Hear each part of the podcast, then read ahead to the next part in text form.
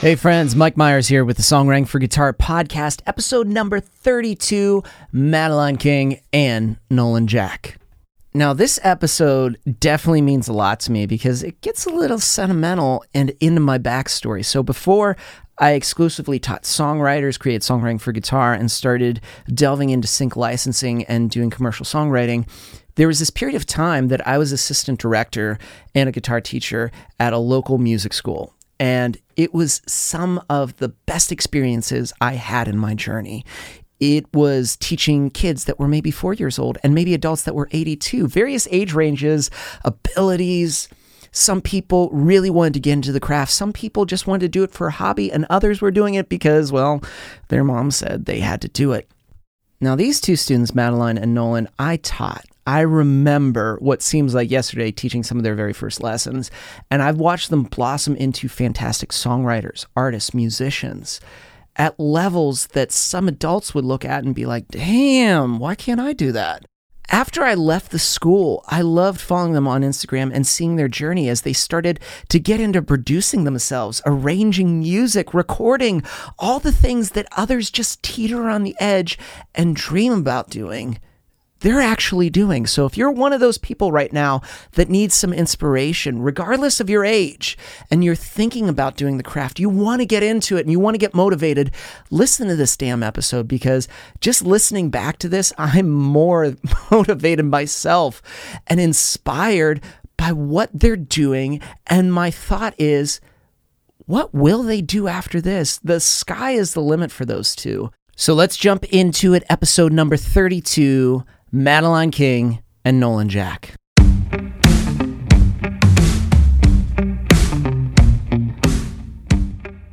How are you guys? you doing well? I'm doing good. Yeah, I'm pretty good. You're you're pretty good. Okay, to give context for people that are listening, this is an interview, but for me this is also not weird but always cool because I remember you know when your parents probably tell you I remember you at this particular age no matter how old you get. Mm-hmm. When you teach someone, it's the same thing. Every single person I've taught at some point, I just remember them then. And even if you age, Nolan, you have a beard now, you're growing facial hair. It's just like, I just see you on that like first lesson because I remember, Nolan, we did, I remember it was like rock band. I remember teaching I think we did like Burnout Green Day, and I was telling you oh, guys oh, about hitches and like doing the first song, and you had like getting you to switch from acoustic to electric.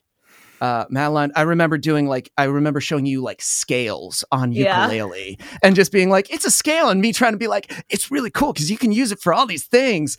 And now it's like you guys are older, uh, you're putting out records, you're putting out music. I guess where I want to start is what was your first like there's a point for me when I was growing up where I was like, okay, sports. And it's like I had the option of in Catholic school basketball, basketball, basketball, basketball, or basketball. None of which was appealing because Power Rangers was much more appealing. What was the draw to music? Well, for me, I grew up being surrounded by music. Um, my grandparents, who live like 10 minutes away from me, have um, been playing music all their lives. And so I grew up with my grandpa playing the banjo and my grandma playing the ukulele, and my family singing a lot of like folk, bluegrass, bluesy music. Um, and around probably eighth grade is when I decided like I'm gonna commit to this. Like I'm really gonna try to learn ukulele because probably for a couple of years I had known three or four chords on the ukulele, but I decided like I'm going to take lessons and I'm going to get good at this. Um, and that year in eighth grade was kind of the year I also picked up the guitar, started messing around with it, and really started focusing on singing. And that's like where I started from. Nolan, what about you? What was what was the pivotal moment of like music? My parents are always really good about exposing me to music and that whole kind of realm of things. And I took piano lessons when I was really young, like maybe like six, seven, eight years old because my parents are like, you should take piano lessons. And I was fine. But there was a point in time where I was like, I was, didn't practice piano at all. And I was like, no, I'm not. I'm not into this. And then I just kind of left the whole music thing for like two years until my mom was like, you want to play guitar? And I'm like, sure, why not? And then now I'm here like doing it. And I'm not sure when in the space of that it clicked like yes, music. It was like sure, and then it just kind of snowballed almost. Do you feel too like I feel like you mentioned piano because I hear that where people are like, yeah, you know, they do it. How was piano presented to you? Was it like exciting or was it just, you know, I had a teacher, otherwise, my will to learn piano was greater than a teacher that was, I could clearly tell, being like, here's my paycheck, boom. And it was like, this is for money. yeah, I, that's definitely it. Definitely wasn't not a. It was not a. This is for money thing, but okay. I would say it was more of a classical range of things. Like I just recently, like maybe a month ago, was like, yeah, I think I should play piano again. And then I started playing piano again and enjoyed it. But just not in like the classical way. And I think I am more of a kind of contemporary, gotta sing while I do it kind of deal with all instruments.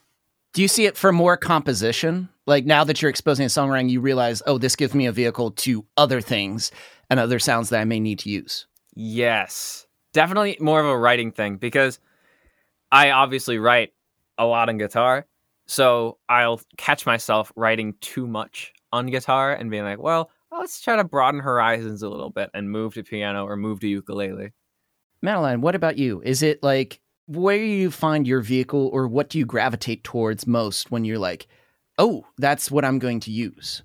Um, I think for songwriting, I'll switch back and forth between the ukulele and the guitar. I definitely started with ukulele, and I'm a better ukulele player than guitar player. So I find if well, I you need a really good teacher have... sometimes to really guide you on that on that you know that front. Sometimes, um, yeah, guys. For context, um, Mikey taught me ukulele for a year. It was awesome. um, but there's definitely like advantages and disadvantages to both. So I mm-hmm. like that I can use more like interesting chords on ukulele, but I also like guitar because I feel like there's sort of a intensity and like range on guitar that I don't get on ukulele. So I think I just switch back and forth between both. Now, we've made that jump to songwriting, but the context in which you guys started was kind of like, okay, instrument. I'm going to play an instrument.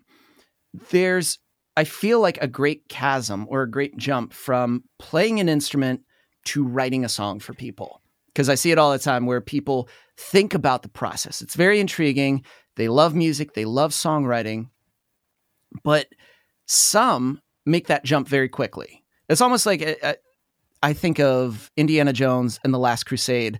Before he gets the Holy Grail, there's this like black pit of nothing, and he has to take this leap of faith to cross and he thinks there's nothing there, but he does, and gets him to the other side. I feel like you guys took that early on, where some people sit on that for years, decades, or an entire lifetime. What was was there a moment where was it a natural progression, or was it a very conscious decision of ugh, songwriting? Um, for me, it was a very conscious decision. Um, I really resisted songwriting um, but I had a lot of people around me like telling me you should try writing songs. And I think the moment when I was like, okay, I'm going to try to do it was when I realized that because I think I the big thing was I was scared like I'm going to be bad at this. So I think the moment when I decided I could try was acknowledging that like if I wrote a song, I didn't have to show it to anyone. Like it could just be for me. And that gave me kind of the courage to start writing songs because then there wasn't so much pressure. It's like I'm going to write a song and whatever it is, that's what it's going to be. And I can just like practice and get better at it. Oh, this is a fun story. I'm not sure if you remember this, Mikey, but my conscious decision for songwriting was you obviously instructed a band I was in. And mm-hmm. I, you told us that we were going to play I Love Rock and Roll by Joan Jett and the Blackhearts. And I really did not want to and you were That's like, right, fine. If you don't want to play it, just write your own song.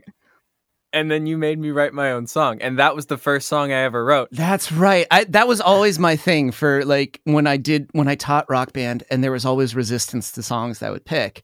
Which, FYI, when you do rock band, teachers usually pick songs that they really enjoy because if we're going to listen to a song, we tend to pick the ones that we really like. Hence why I did like a Beatles season and a Weezer season. Everyone's like, I don't like it. It's like I do, and I have to listen to this for the next six months. This is what we're doing. Now, and I would always post, if you don't like it, write your own song. And usually it was met with either a cool conversation of like, I'm going to write a song, or, okay, I'll play it. And then they would just be quiet and play it. And that's right, you did. And what was your experience in writing that first kind of like, oh, here's my first song? I remember I made a big deal about it to myself. Like, Yeah. it wasn't like a, I went around telling everyone that I'm gonna write a song. It was a me. Oh gosh, I gotta write a song. What am I gonna do? Because at that point, it wasn't just me that was going to play the song. It was the band that was going to play the song. So I'm like, oh gosh, this has got to be good. It really wasn't, but I wanted it to be. And at the time, I thought it was good. And looking back on it, it really was not. But I kind of just sat down with my guitar and just did it. Yeah. I feel like you said looking back on it, it's because you have so much information now. It's like if you look at the lens of what you know now, it's like, oh, here are all the th- I do that all the time. Like 2 weeks ago, or maybe uh, like a couple weeks ago, there was a song that I'd written with this artist that we never did anything with it. And I was like, why? We've written stuff now and it's like it's great, it's awesome. And I was like, why? And I was like, well, I woke up the di- next day with like the song in my head and I was like, I'll open the project file and I'll find out why. I open it. I look at it and I'm like, oh, the production is so shitty. I was awful. Like, this is terrible. And it was just like, oh, but at the time, that was me functioning at my best. And now it's like, you know, what happened two years later? Oh, like, I don't know, like, you know, 200, 300 songs, you got better. And then like 200, 300 songs of production, you get better. But at the time, you know, with what you know, that ends up being the information that feeds how you progress with the the beginning of the process. How did you guys navigate that and progress through songwriting? What were some outlets or things that you used to kind of feed that knowledge or that well of songwriting so it's not dry and it's not like, oh, using the same thing? How did you keep that fresh and how do you do that? Nolan, do you want to go? I, I think about it. I mean, sure. I guess it was just a lot of writing, and I just do it a lot. And sometimes I have to force myself to just do something else because I end up getting into like sections of like my songwriting where all my songs end up sounding the same. So eventually I'll recognize that and be like, "Oh gosh, I have to do something else." And with like the different say I, say I'm writing in 6/8 for like all of my songs and I'll suddenly suddenly be like, "No, I can't do that. I have to go back to a different thing." My words would almost change with it. Like with the cadence and stuff. I don't know, it's weird. Ooh, cadence. Okay, just dropping a dropping a big word right there. I feel like that. What you're describing is like vibe and feel, and so many people can't break that. Like they end up in the same capo position with the same shapes, with and the same strumming pattern. I always like to say the decade, whatever decade you grew up in, is the strumming pattern that you've absorbed, and that just like soaks through everything you do. What made you realize that? As opposed to others that are just like, "What are you talking about? It's fine," but you're like, "No, it's the same melody. It's the same strumming. It's identically the same." How do you break that? how I break it and how I realize it, I think are two different things because I realized it when I wrote three songs in a row that were all in G and all in 6 8. that was when I realized I may have a problem here. And I had to like force myself to like, you need to write something else. Please, Nolan, please write something else. And I did. I'm like, okay, I'm throwing a capo on. I'm writing in C or whatever. And I'm not doing it in 6 8. I, it has to be in 4 4 because I'm tired of this. And I just had to do it. And it sucked. For like the first half of the song, I was like, oh God, please, no, back to normal. And by the second half of it, I was like, yeah, this this is working actually. And now I'm much better at kind of shaking things up every once in a while. I love that you referred to yourself in the third person. Nolan, come on, man, come on, come on. Sometimes I have to. Uh, so, Madeline, what about you? How do you keep that creative well, or just like, you know, stocked and that you keep on writing and you don't feel like, ah, I guess that's it. I think there's a couple things. One thing Nolan mentioned of like if you're stuck with the same chords, like sticking a capo on your guitar is really helpful because then it forces you into a different key. And I feel like I come up with different melodies and different keys because it like forces me to utilize different parts of my voice. And another thing I really like to do is use pictures. Um, I got this tip from a friend like early on when I started songwriting is that if you're stuck on lyrics and you feel like I've run out of ideas, is like using just like random pictures and just mm-hmm. taking inspiration from photographs is oh, that's really cool. a oh. really good way I like to come up with inspiration for lyrics when I feel like I'm out of ideas. Wow. that, that is really that neat. is yeah, I like that. That's awesome.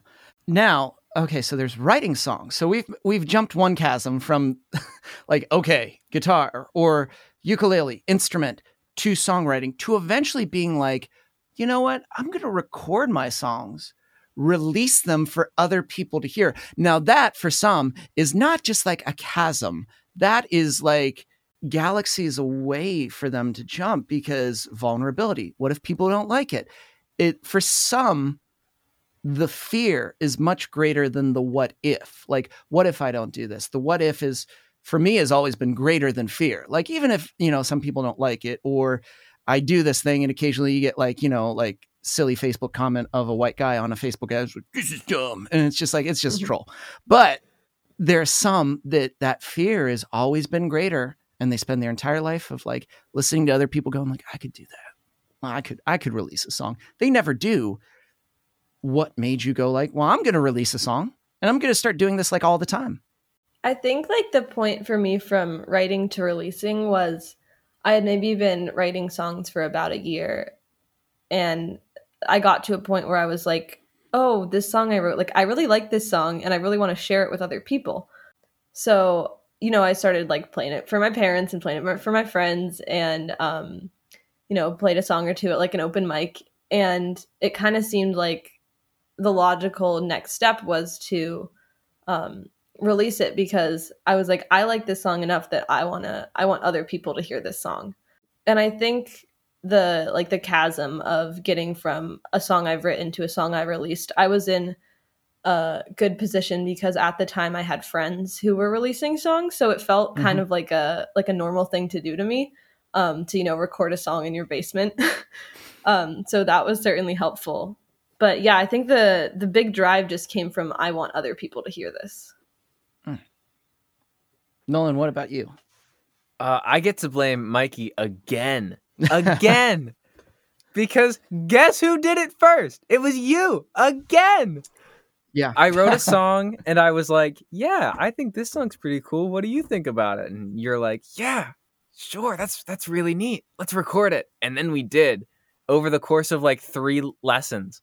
We recorded it and I'm like, cool send me the send me the file and i'll upload it to soundcloud and then i did and it's still there like that song is still on soundcloud i never took it down but it was at that point where i was like let's i'm gonna keep doing that so i kept recording my old songs and recording the songs i wrote and i just kept putting them on soundcloud and it wasn't till i met a bunch of people my age that were putting things on Spotify and Apple Music and all that that I was like that I even registered it mm. as a possibility. I always like kept it in two different levels yeah. where in reality it was yeah, let's get better production and then just do it. Yeah, I agree that like having examples like that was really helpful to like see there's people my age who are doing this. Oh, I can do it too yeah it's not it's not like oh the the minimum age requirement is like you need to be 25 you have to be at this level but uh, it's interesting that you, oh, you said like let's just do it i feel so many people sit on like oh well this when do you know you're do like you've served the song and if you work any more on this you're gonna kill it like there's a point where you can overwork a song to the point where it's like it's it's great. It's awesome. Let's do it. And not like, well, let's go back and let's tweak the, the second verse. No, let's not tweak the second verse. The second verse is fine. It's good. it's a song. Release it. It's done. Do you have like those registers of like, okay, this is a good point to stop because if I go any further, either it's going to enhance the song or you know I might just kill like I might kill the song. You know, for me at least, it's like I'm always afraid eh, because it's like that's where the fear sneaks in just a little bit because it's just like it's good, but is it good enough? And it's like no, it's you know, I feel like the message is clear. I'm clear in the story. I'm clear. I feel like the production is good. Anything that I do, like I've gotten to the point now where I do a muting party when I do songs. Like if I'm building out the production, it's done. I go, okay, what can I mute that still keeps the song alive but doesn't kill it? And that it, oh, it wasn't dependent on that. Like I thought it was, but it's like the song's still amazing. Like adding more things sometimes can be a detriment and end up like harming the song overall. Any thoughts on that? Um, well, for anyone who's just starting out, you know, in the recording process, what I did is I used Ableton Lite, which is you like I got it free with the interface I had, and it was a really good limiter because I could only use eight tracks, um, so I couldn't add that much. So it definitely definitely kept things open that way. But isn't that good sometimes to just start with a limited amount as opposed to being like Logic is like, how many can you do? I can do 38. And it's like 38. Well, which snare sound do I use? There's so many. Yeah, yeah. So what what was your basis uh, for like, you know, okay, these so I have a limited amount of tracks. Here are the things that need to be in the song. Like these are the top priority. Yeah, for each song I knew well I was going to have a track that was the lead vocals yeah. And then I was going to have um, some instrumentation. So usually it was ukulele. Um, on one song, I used piano. And then on top of that, I think I added maybe one or two instruments to each song. Mm-hmm. But I also wanted to have harmonies.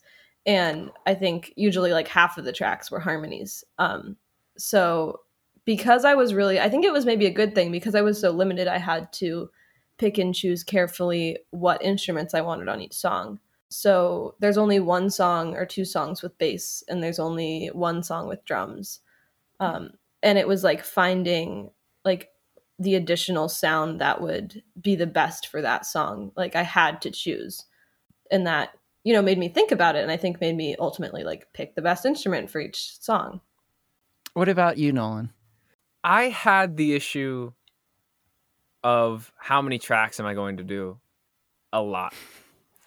because I told you I have this network of people that produce and yeah. are hmm. my age. And sometimes I looked at their Logic projects and they were like 200 tracks in. And I'm like, oh my goodness, how am I supposed to do that? Should I do that? And it took until literally maybe a month ago for me to like sit down with like one of my producing mentors and have him be like, Nolan, you make folk rock music. I would be concerned if there were more than 40 tracks. and, I mean, he had a point because like folk folk rock is a lovely genre and I love it and I do it and I could plan on continuing doing it. But I think sometimes it's overkill.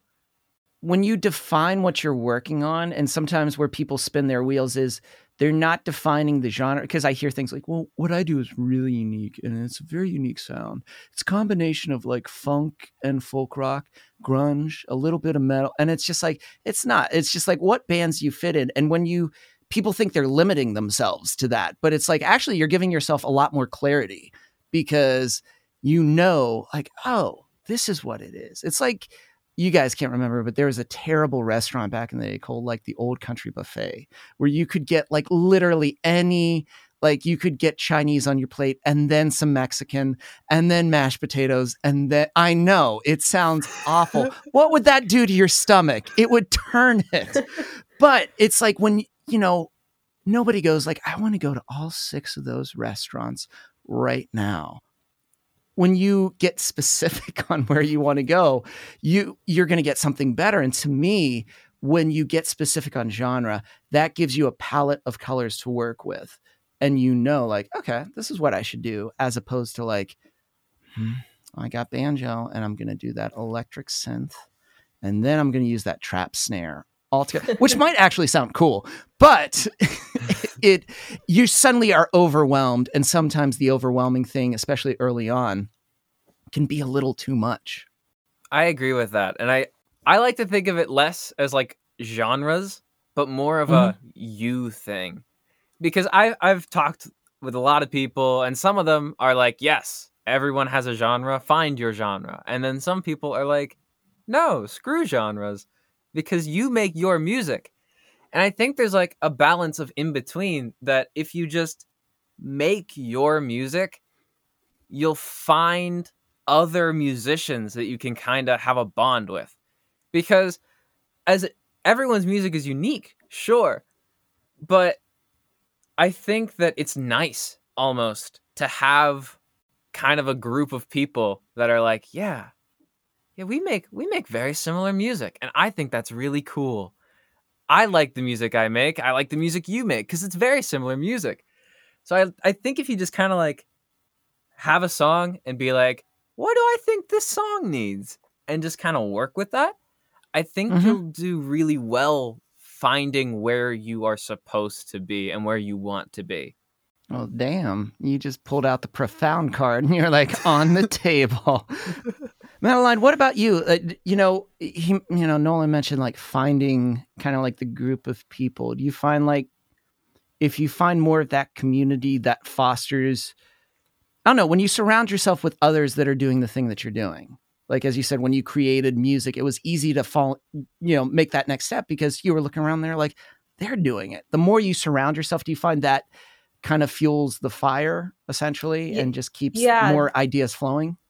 Definitely. Um I don't like the music I write isn't necessarily the same as everyone that I surround myself with, but just being around other people writing music, I feel like is enough. Um this past winter, uh, me and Nolan, the band we're in, has been doing like a songwriting thing where we write a song every week and like just hearing other people's original songs like after we're done with that i immediately want to go and write more songs so just like Ooh. just like being in an environment where everyone is songwriting is like really inspiring So have you guys made that brand or that uh, the next chasm it was like co-writing with other people, like starting to co-write because I feel that's another thing which either people are very accepting of because when you co-write you start to define your role. You know, for me if somebody was like, "Oh, let's co-write. What are you?" I would be like, "I'm not a lyricist, but like production side and melody side, like I know directionally where it needs to go." what has co-writing been like as opposed to just writing individually on your own co-writing has been a really fun experience just to have like another person's ideas there i haven't done it a ton but in my in my limited experience of co-writing it's been like almost easier than writing by myself because i feel like when i get stuck then the other person has ideas and vice versa. And definitely getting into co-writing can feel like a very vulnerable thing because it's you know presenting your ideas to someone else before before they're fully formed. But just getting people's inputs along the way it's very like like almost like stimulating to the ideas that you're coming up with yourself i feel like do you feel they too validate when you think oh this is a terrible idea and they're like that's really good and you're like oh the thing that you would likely throw away and be like nah, is suddenly they saw like no there's like some gold in that. You need to we need to expand on that.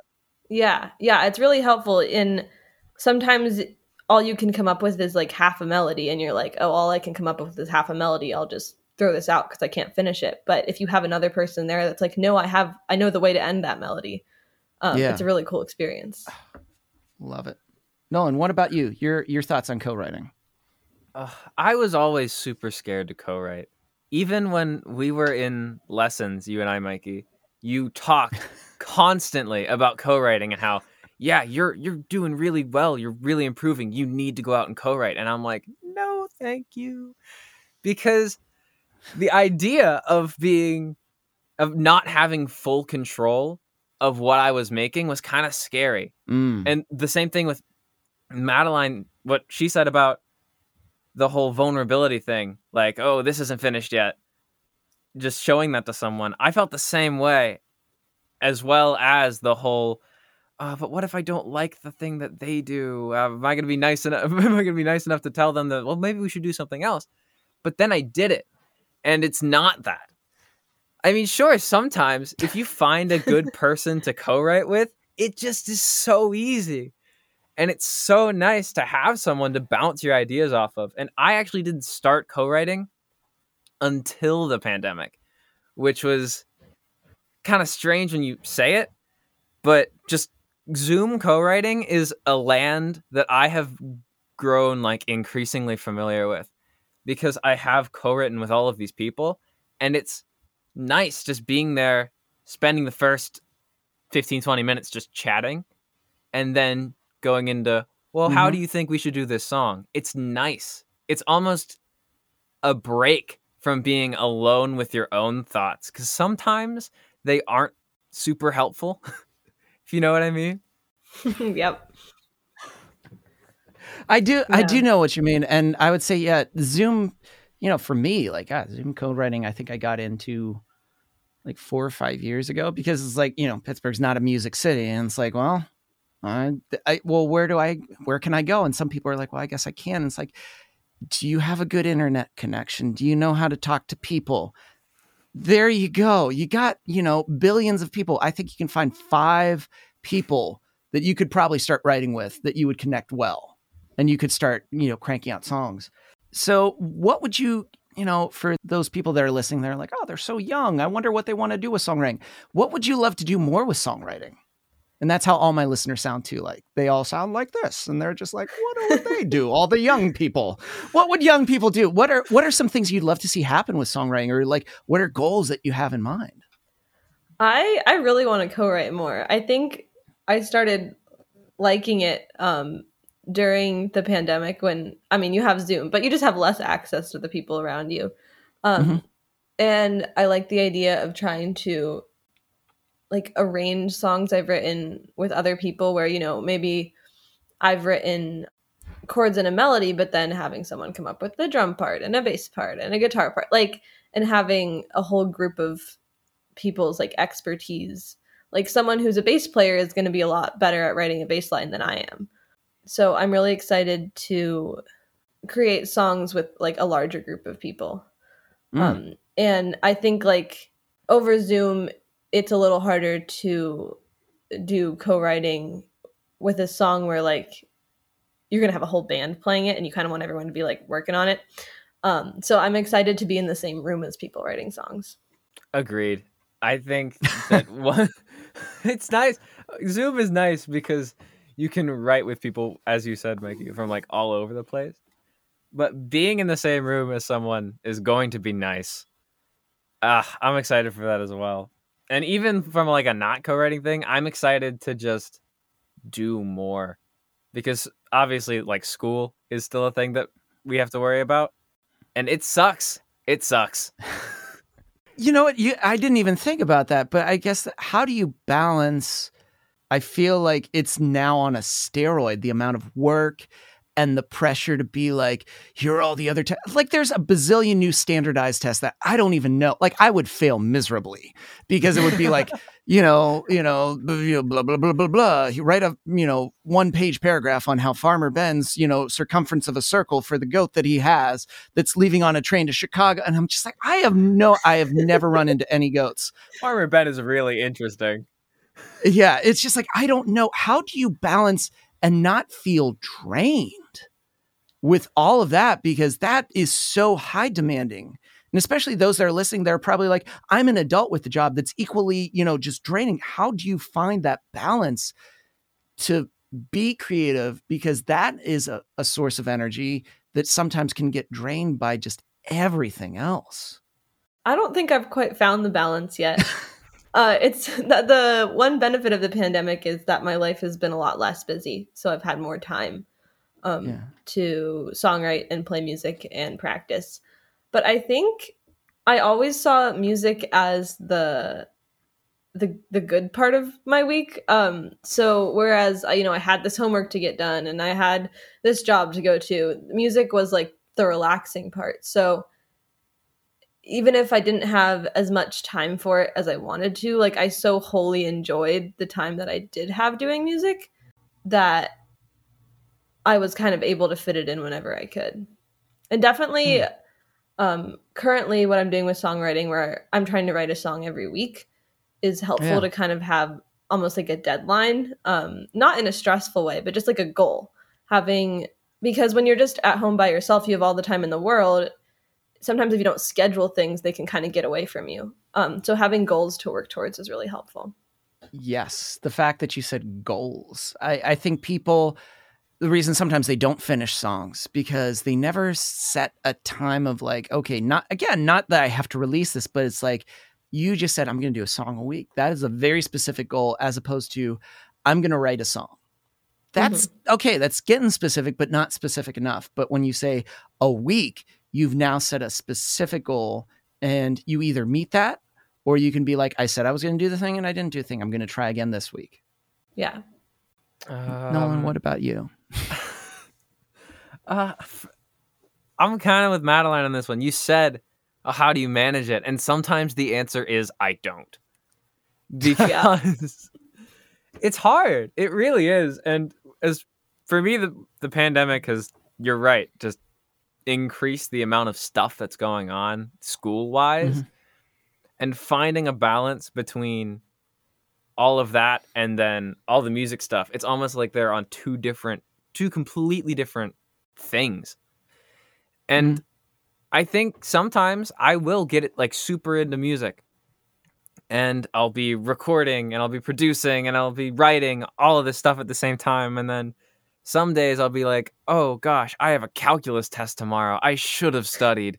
and it kind of has to kind of has to kind of pull back a little bit well, I will not get into studying habits, but I I will say what what are both of you working on? Like new music, things that you're working towards like that you want to release maybe in the coming months. I'm currently doing a lot of songwriting without concrete plans to release. I feel like um, the EP that I released in January, I was working towards it for a really long time. And I had a really hard time writing new songs while I was also working on the production side of that. Mm-hmm. So I've kind of like given myself a break from doing anything production related just to like have time to write. But again, I'm writing songs that I want to share. So I'm sure that at some point, maybe this summer, I'll start recording them and plan and do that again. One thing I'm really looking forward to is going to college. Uh, next year, I'm going to Pitt, and they have these things called living learning communities, um, and they have yeah. a music one. So I think I'm going to be living on a floor of a dorm surrounded by like 70 other people who are musicians. Um, and I think oh, that'll be so really cool. cool. Well, I am trying. I think that this at this point in the midst of this pandemic, that's really all you can do. And I have yeah. songs that are almost completely done being produced and are ready to be recorded, like or ready to be put out. And Madeline, I'm, you're probably going to hear it tomorrow at practice because that's what I plan I'm on so sharing. Excited.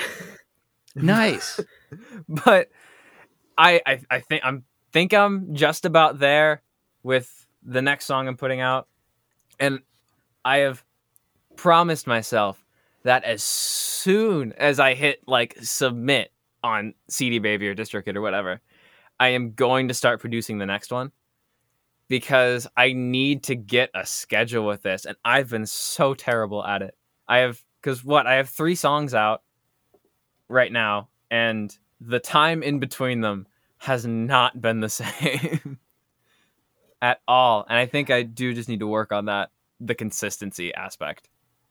That's awesome. And again, I'm just gonna say, Sam, you're so young. Oh my Lanta. you're so young. It's ridiculous. Were there people, you know, I, I get it, but a lot of bands do the same thing where they release an album and then it's like a year, two years. And then they release another one. So th- I'd say the consistency at what you're doing it already is actually pretty damn good. Like both of you. The fact that you guys are running with the thing actively doing it, learning from it, trying different avenues and getting better.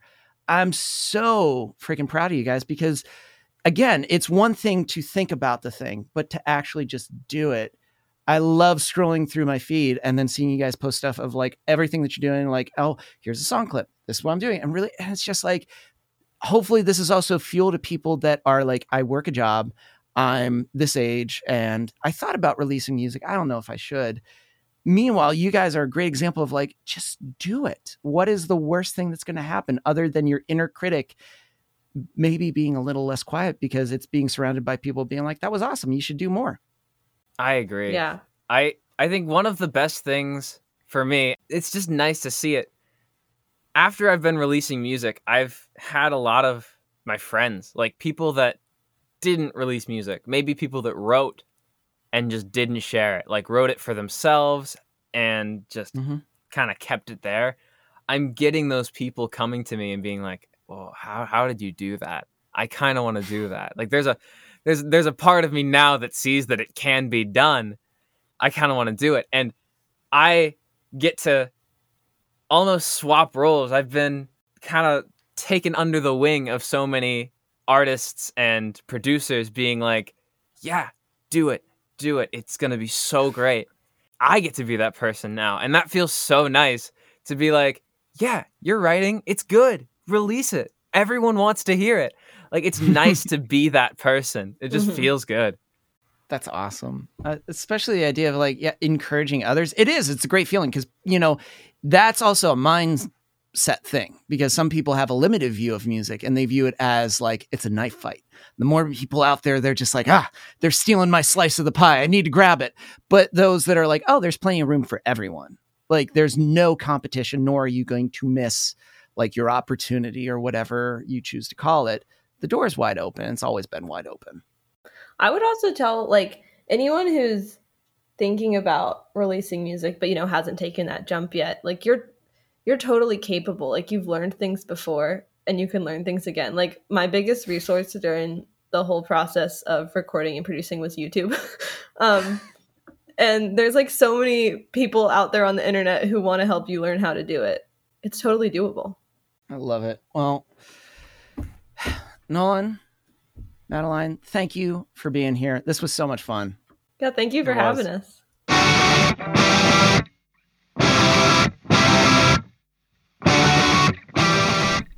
You know, even though I'm no longer teaching at that school, I'm now coaching songwriters because I still get a thrill out of it. I love being able to create light bulb moments for other songwriters to go, oh shit, that's what you're talking about. Then they take what we're talking about and run and go do the thing. Start writing their songs, start using their guitar more effectively in co writes. So if you're looking for guidance, if you're looking for direction, if you just need feedback, you want that kick in the ass, well, guess what? Just go to songwritingforguitar.com click the work with me button and schedule a one-on-one session with me. Let me help you break through that barrier that sort of like sticking point that you're stuck on the thing that's holding you back. I want to help you go to the next level so you can start kicking ass. Because if madeline and nolan can be actively doing the thing right now even in the middle of the pandemic you can do it too. So go ahead, just go to songwritingforguitar.com, click the work with me button, and set up a session with me. That does it for this week. This episode was edited and produced by Chris Fafalius. I'm Mike Myers. Thanks for listening.